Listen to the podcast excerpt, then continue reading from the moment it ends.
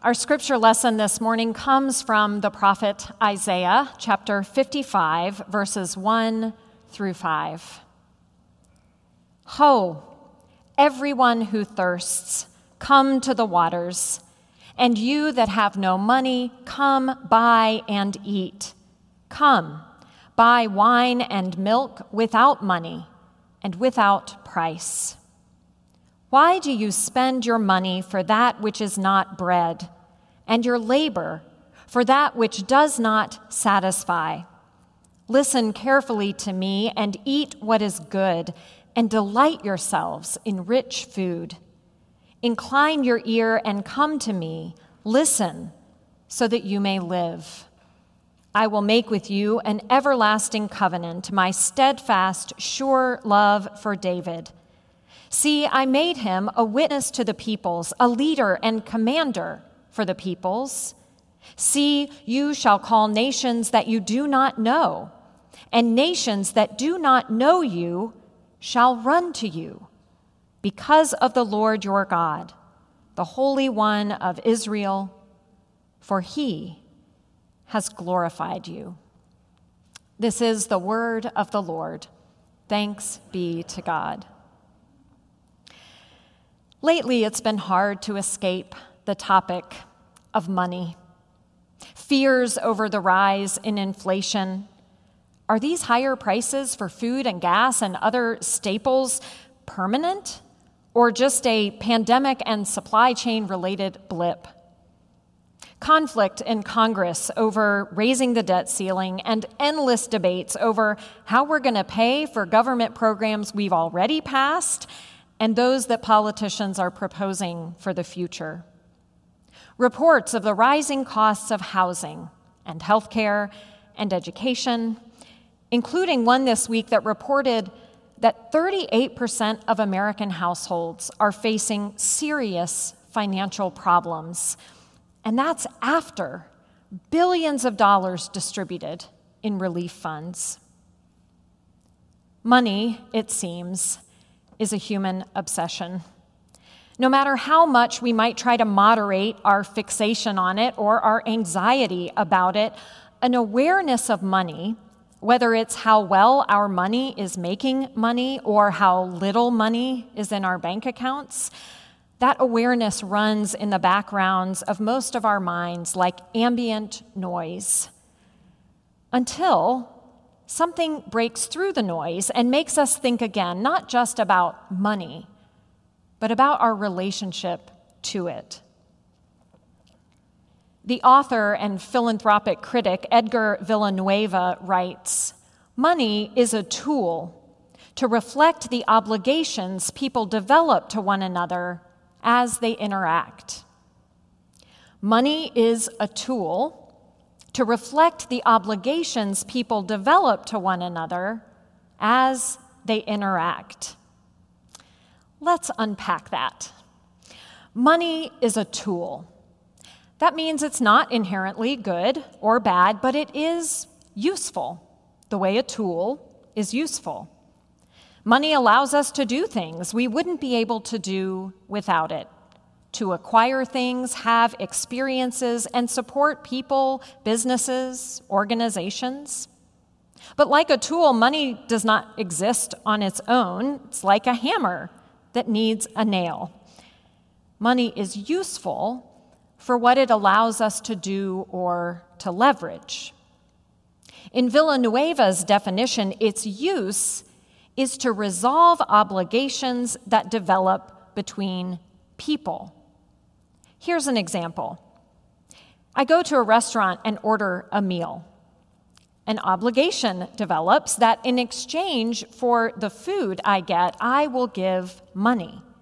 The money pays for the raw materials of my meal, as well as the labor for the people who prepared it and served it, and it pays for a portion of all the other costs of operating a restaurant.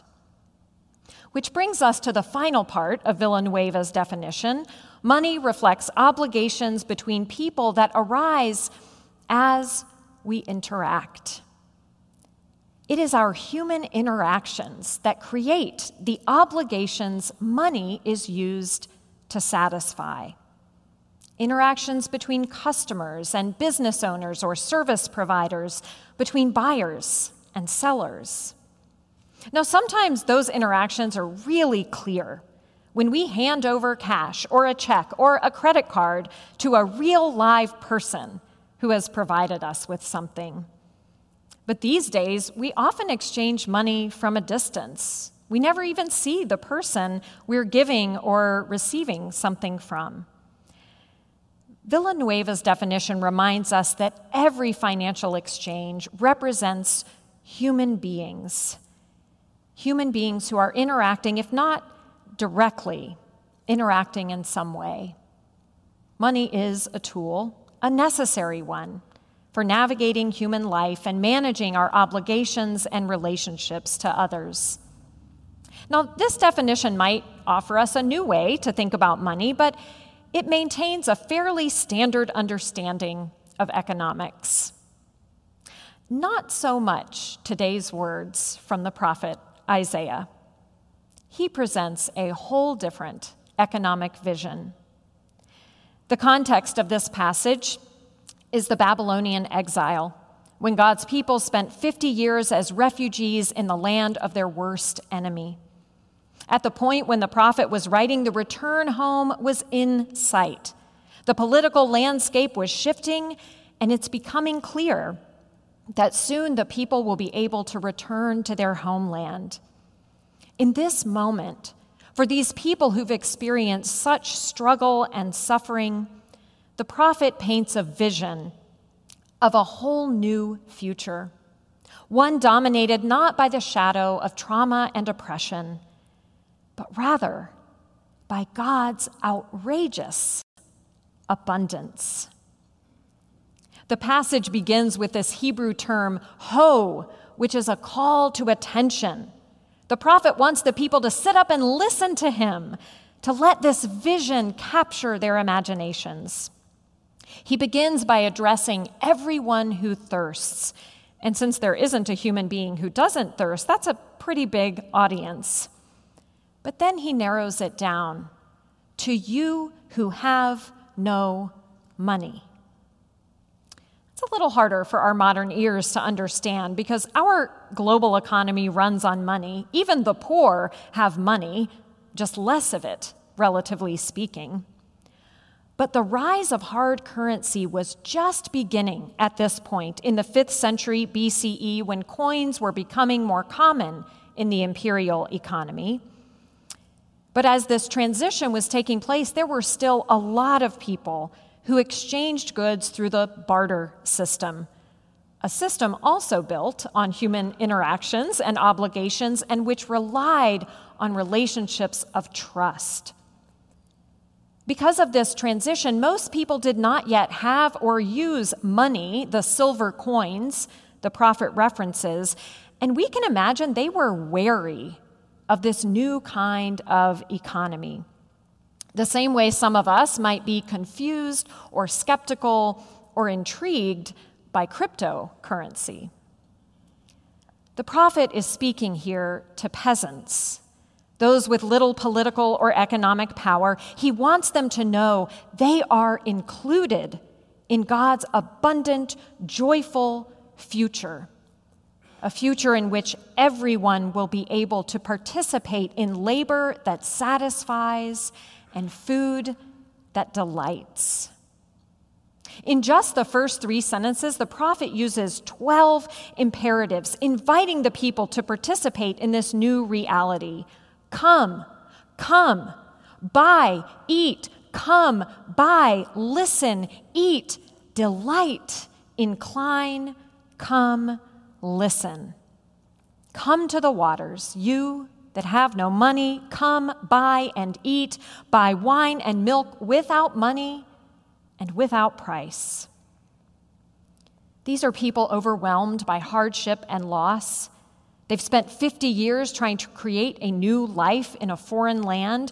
Whether wine and milk were considered luxuries or staples, the prospect of acquiring them at no cost Well, that was as unimaginable to our ancestors in exile as it would be for us today to go into Publix or Target or Kroger and take whatever we wanted off the shelves and just walk out without settling our obligations through a financial exchange. The very idea is absurd. And yet, have you heard of MAD R V A? MAD R V A stands for Mutual Aid Distribution Richmond, and it formed in the winter of twenty eighteen to provide Richmonders experiencing homelessness coats and socks to get through the winter. During the pandemic, MAD R V A reorganized to help those impacted the most. Over the last year and a half, the needs have only grown, but they are needs that existed long before COVID. The vision MAD R V A has now is to open a physical store in which all the inventory is available free of charge, provided through donations and volunteers. The store will be open to anyone in need, and people don't have to prove their need.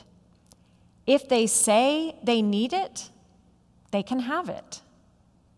Yaya O'Galdez, a MAD R V A volunteer, describes the vision this way: "My dream is to have shelving set up that has a lot of essentials, canned goods, pasta, cold items, snacks for kids, a place where people can come and have a bit more autonomy over their choices."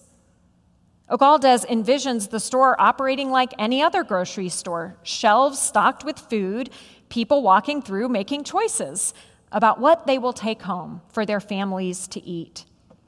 The difference, of course, is that MAD R V A has removed the obligation part of the equation. At their store, there will be buying, but without money. Human interaction as a response to human need. It sounds mad, doesn't it? And yet, on the cusp of a new future, this is the vision Isaiah paints. Come to the waters, the source of life and nourishment, and for us, the sign and symbol of baptism, our identity as God's beloved. Come to eat and drink and be filled, says the prophet, with no obligation to pay. This, Isaiah says, is what will set the people of God apart. This is what will attract new nations and new people to come and see what this outrageously generous God is all about. As many of you know, we've been trying some new things as we make our way back to the future this fall. We have a new schedule of Sunday evening faith formation and worship. It's been such a joy to gather on the playground with the children and to celebrate a multi-generational worship with communion every week under the tent, followed by a delicious meal from Chef Jason. So far, it's going great. A couple of Sundays, we've had as many people here in the evenings as were here in the sanctuary for morning worship. But every Sunday after worship, as I'm walking around the tent, greeting people and encouraging them to go get one of Chef Jason's meals, I keep having this same exchange. Someone invariably says to me, oh, oh no, we're not going to stay to eat. We didn't register for a meal and we didn't pay. To which I respond, well, that doesn't mean you can't eat. We didn't ask anyone to register. And you can pay whatever you want, including nothing. This meal is about community. It's about fellowship. It's about interacting with one another. It's a chance to enjoy a meal you didn't have to prepare. It's without obligation. Every single time I say this, I am met with a blank look, as if the words I said didn't make any sense, which makes me think this is not the usual way we do things at F P C. We are a conscientious bunch, ever attuned to and wanting to resolve our obligations, perhaps especially our financial obligations. And we are more comfortable when there is an invoice that shows us a definite amount that will settle our obligations, whether that invoice comes from our children's school for tuition, from the country club for dues, or from the utility company for our bill. It's easier, isn't it, when the terms of an obligation are made clear and when we can resolve it by writing a check or paying an amount online. We don't quite know what to do when the church or any other organization says, you decide what to give for a Sunday evening meal or for your annual giving, even if what you decide is to give nothing. It's almost as if we believe here that the amount of money you have and the amount of money you give doesn't change the amount of love God has for you. I suspect it was just as difficult then as it is for us now to grasp Isaiah's exhortation to buy wine and milk without money, to receive God's love and care with no obligation in return. Then, as now, this vision of an abundant future was hard to grasp because it is so different from the economy that runs on concepts of obligation and debts owed, of value and worth. But God's economy is indeed altogether different. The foundation of God's economy is relationships, relationships that arise through interactions between people and between people and God. Isaiah envisions nations running to God's people to be a part of what they are a part of, which is nothing less than the flow of God's unconditional love and grace. For in God's economy, it is love, not money, that resolves the obligations people develop to one another as we interact.